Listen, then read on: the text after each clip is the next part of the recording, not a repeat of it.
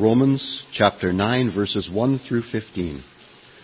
Romans 9, verses 1 through 15. I speak the truth in Christ. I am not lying. My conscience confirms it in the Holy Spirit. I have great sorrow and unceasing anguish in my heart. For I could wish that I myself were cursed and cut off from Christ for the sake of my brothers, those of my own race, the people of Israel. Theirs is the adoption as sons. Theirs the divine glory, the covenants, the receiving of the law, the temple worship, and the promises. Theirs are the patriarchs, and from them is traced the human ancestry of Christ, who is God over all, forever praised. Amen. It is not as though God's word had failed, for not all who are descended from Israel are Israel, nor because they are his descendants are they all Abraham's children. On the contrary, it is through Isaac that your offspring will be reckoned.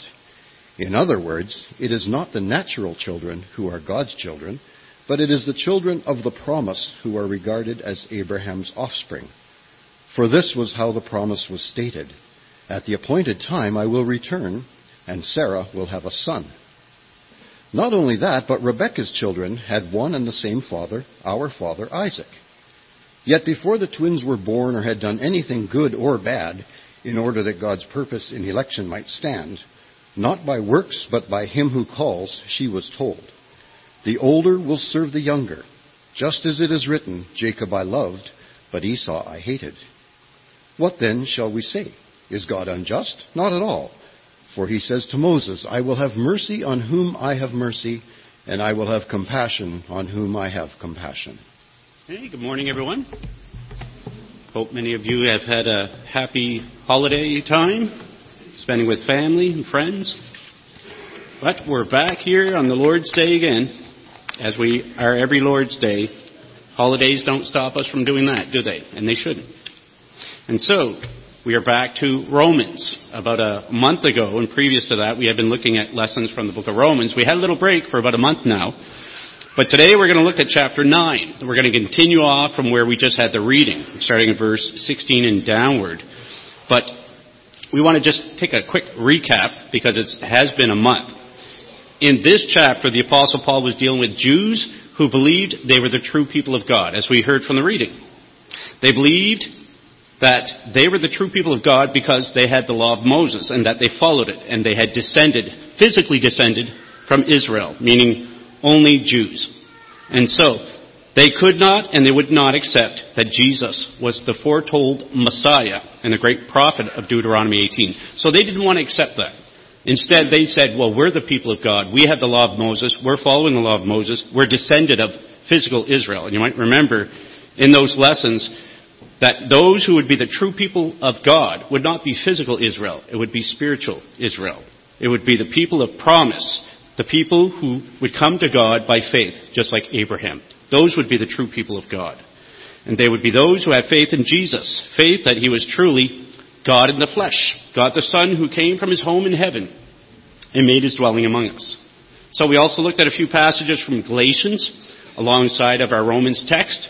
And if you actually go to Galatians, you'll see that Paul talks about a lot of the same stuff in Galatians as he does Romans.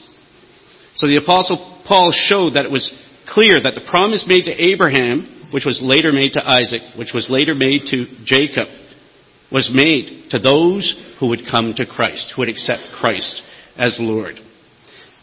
He then made it clear that God was not unjust in choosing Isaac over his brother Ishmael. He was not unjust in choosing Jacob over Esau. God has the right to choose how he wants to work out his promises. And he has the right to show mercy to whom he chooses. And that's what we read in verses 14 and 15. Four weeks ago, we finished with verse 16 of chapter 9. That's where we're going to start off this morning. So let's take a look at verses 16 to 18 to start. Verses 16 to 18. It does not therefore depend on man's desire or effort, but on God's mercy. For the scripture says to Pharaoh, I raised you up for this very purpose, that I might display my power in you and that my name might be proclaimed in all the earth. Therefore God has mercy on whom he wants to have mercy, and he hardens whom he wants to harden. So Paul was referring to the account of Pharaoh and the plagues of Egypt in Exodus chapters 7 to 12. That's what he's talking about. He makes reference, he goes back to this to make his point here. And it'll become clear in, in, in, in just a few minutes. So God used Pharaoh to make himself known and bring glory and praise to his name. The text says, I raised you up for this very purpose. Well, the Greek word translated as raised you up also means I have excited you, I have roused you, or what I believe to be the best meaning, I have stirred you up. So God stirred up Pharaoh. When we realize that God can see past, present, and future all at the same time, that helps us to understand the text better. God already knew how Pharaoh would behave. God already knew how he was going to react. He knew that Pharaoh would be prideful and challenge him through Moses. He knew that Pharaoh would never give in to his request. The things that happened to Pharaoh, the many different plagues that we read about, were not a result of God being cruel to Pharaoh. Some have looked at that account and the, and the plagues and they say, oh, God is so cruel. But that's not a result of God being cruel to Pharaoh. God always had only one request, which Moses made known to Pharaoh, and that was, let my people go. Let my people go.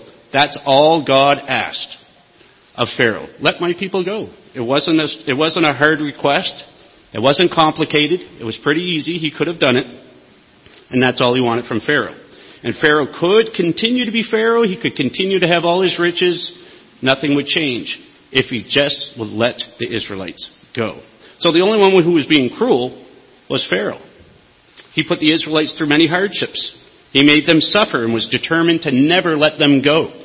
And so this is what Paul is alluding to here. He's talking about God's mercy being shown through everything that happened. So after every plague that came upon Pharaoh, Pharaoh would ask Moses to pray to the Lord for relief, and God would bring relief. The Lord was merciful. The Lord showed compassion. But then every time following, we can always read the words, Yet Pharaoh's heart became hard, and he would not listen to Moses and Aaron, just as the Lord had said. So here God brings about one of the plagues. Here's Pharaoh. Oh, he says to Moses, please pray to your God. Pray to your God and ask him to stop. So Moses does so. God does it. God shows mercy. God stops.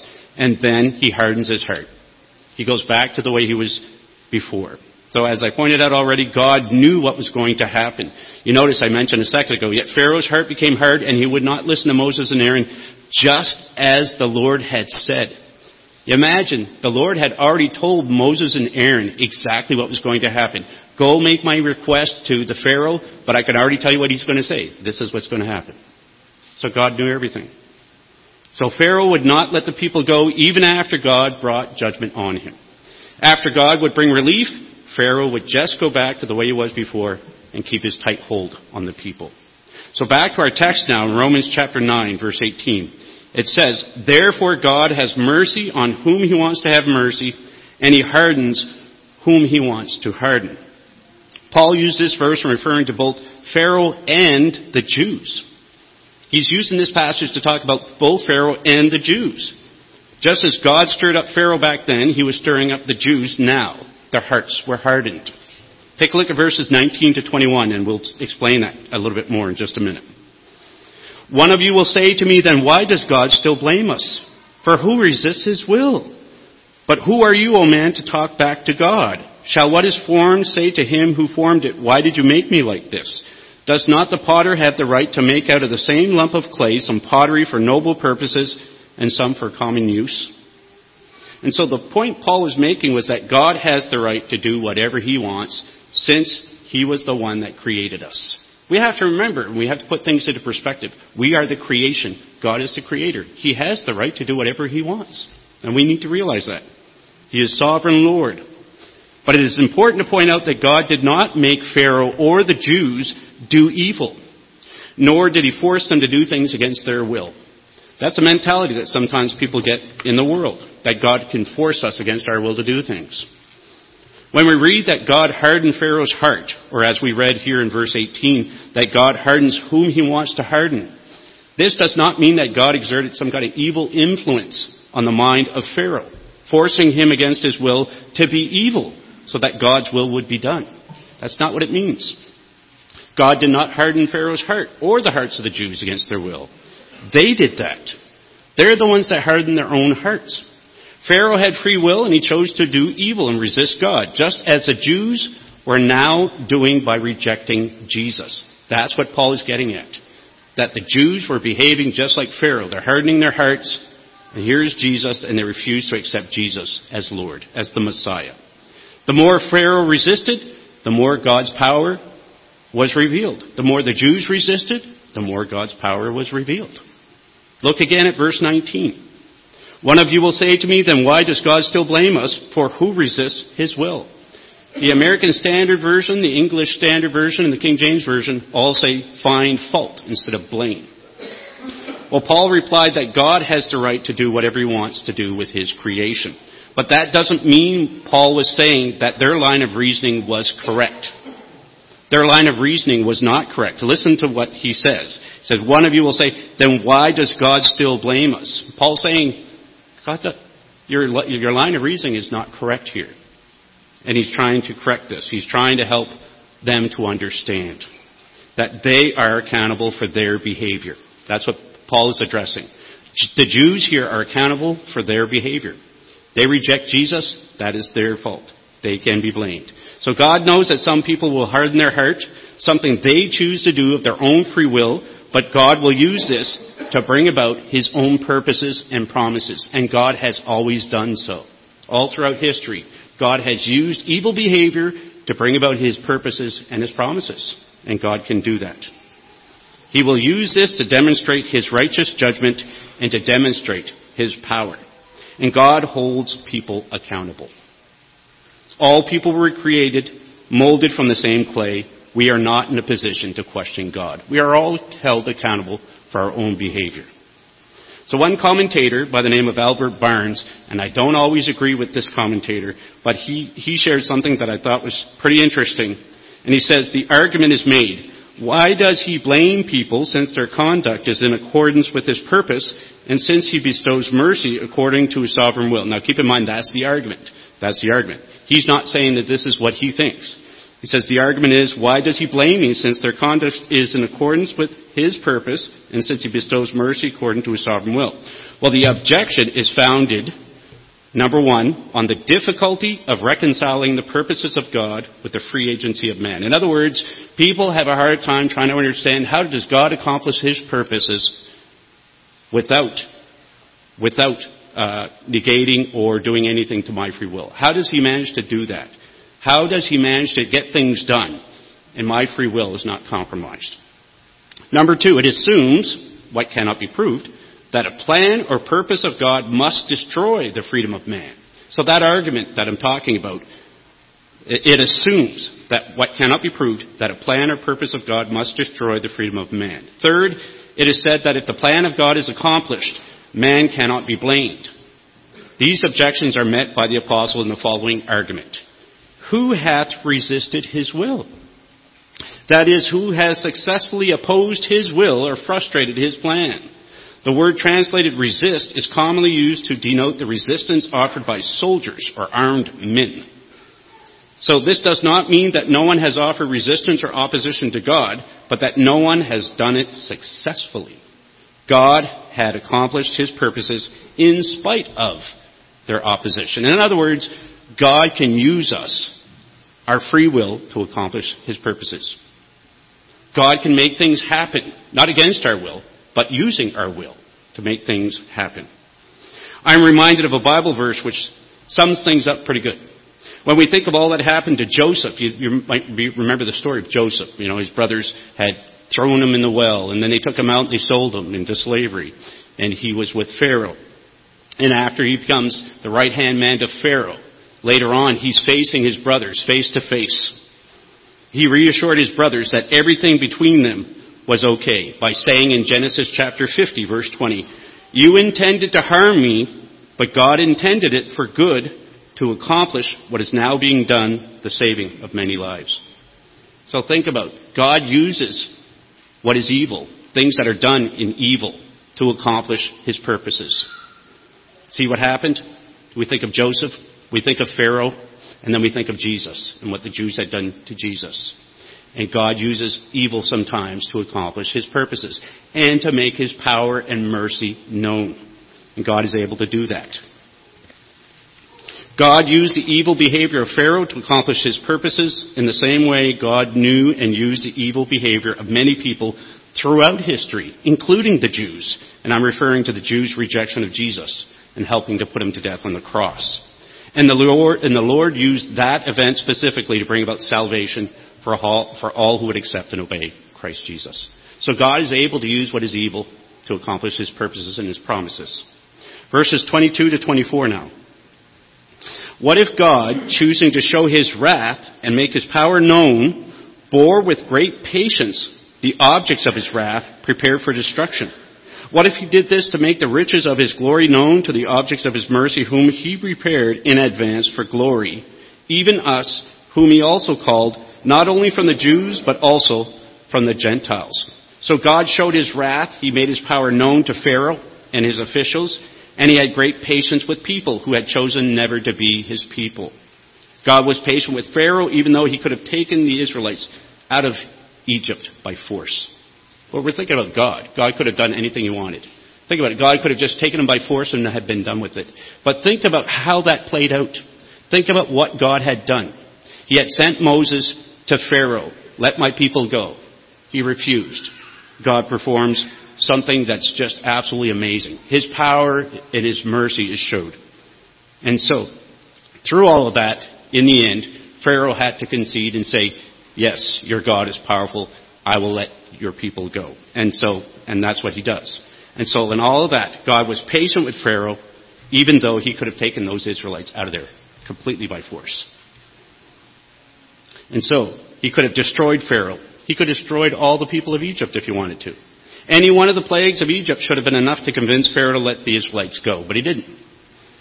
What if God did this to make the riches of his glory known to the objects of his mercy, the Israelites? What if God had done this so that the Israelites could see that all that God had done in order to rescue them, to free them? You imagine what, how they must have felt when they left, when they were finally free and they were ready to go. All that they had seen that God had done to Pharaoh and the Egyptians. So in the same way, the Jews abused God's great goodness. God did so much for them and blessed them in so many ways as He waited patiently, patiently, patiently for them to accept Jesus. They continued to resist the Holy Spirit. By their evil behavior, the way of God was opened up for us. As a result of their evil behavior, salvation became available to us, the Gentiles. They became the objects of his wrath, and what they did to Jesus made the riches of his glory known to the objects of his mercy. Those who did accept and obey Jesus, called not only from the Jews, but also from the Gentiles. They were the objects of his mercy. They could see what God had done. God knew already in advance what was going to happen concerning his son when he sent him. He knew that many Jews would not accept Jesus as Lord over them. He knew that they would put Jesus to death on the cross. God used what he already knew to make his purposes known, to bring about his promises. An evil act to bring about his promises and his purposes. They intended to harm Jesus, but just like in the story of Joseph, God intended it, the it referring to that horrible act of putting Jesus on the cross to death, for good to accomplish the saving of many lives. In the same way. God often shows righteousness and power by showing mercy. Think about that. Let me repeat that. God often shows righteousness and power by showing mercy. When we think of the story of Pharaoh and the great patience God had with the Jews during the time of Jesus and his resurrection, we should be reminded that God is patient because he wants everyone to come to repentance, as it says in 2 Peter chapter 3 verses 8 and 9. God chooses to be patient and merciful. So let's finish this lesson by reading verses 25 and 26. As he says in Hosea, I will call them my people who are not my people, and I will call her my loved one, who is not my loved one. And it will happen that in the very place where it was said to them, You are not my people, they will be called sons of the living God. And so salvation was opened up to us, the Gentiles, because of the evil behavior of the Jews at the time.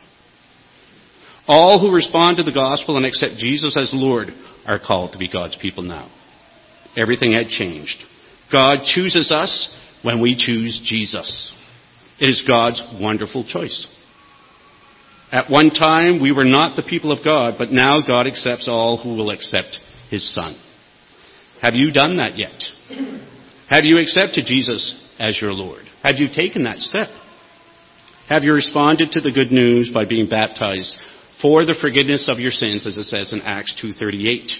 If not, won't you do that today? Won't you come forward as we sing our invitation song?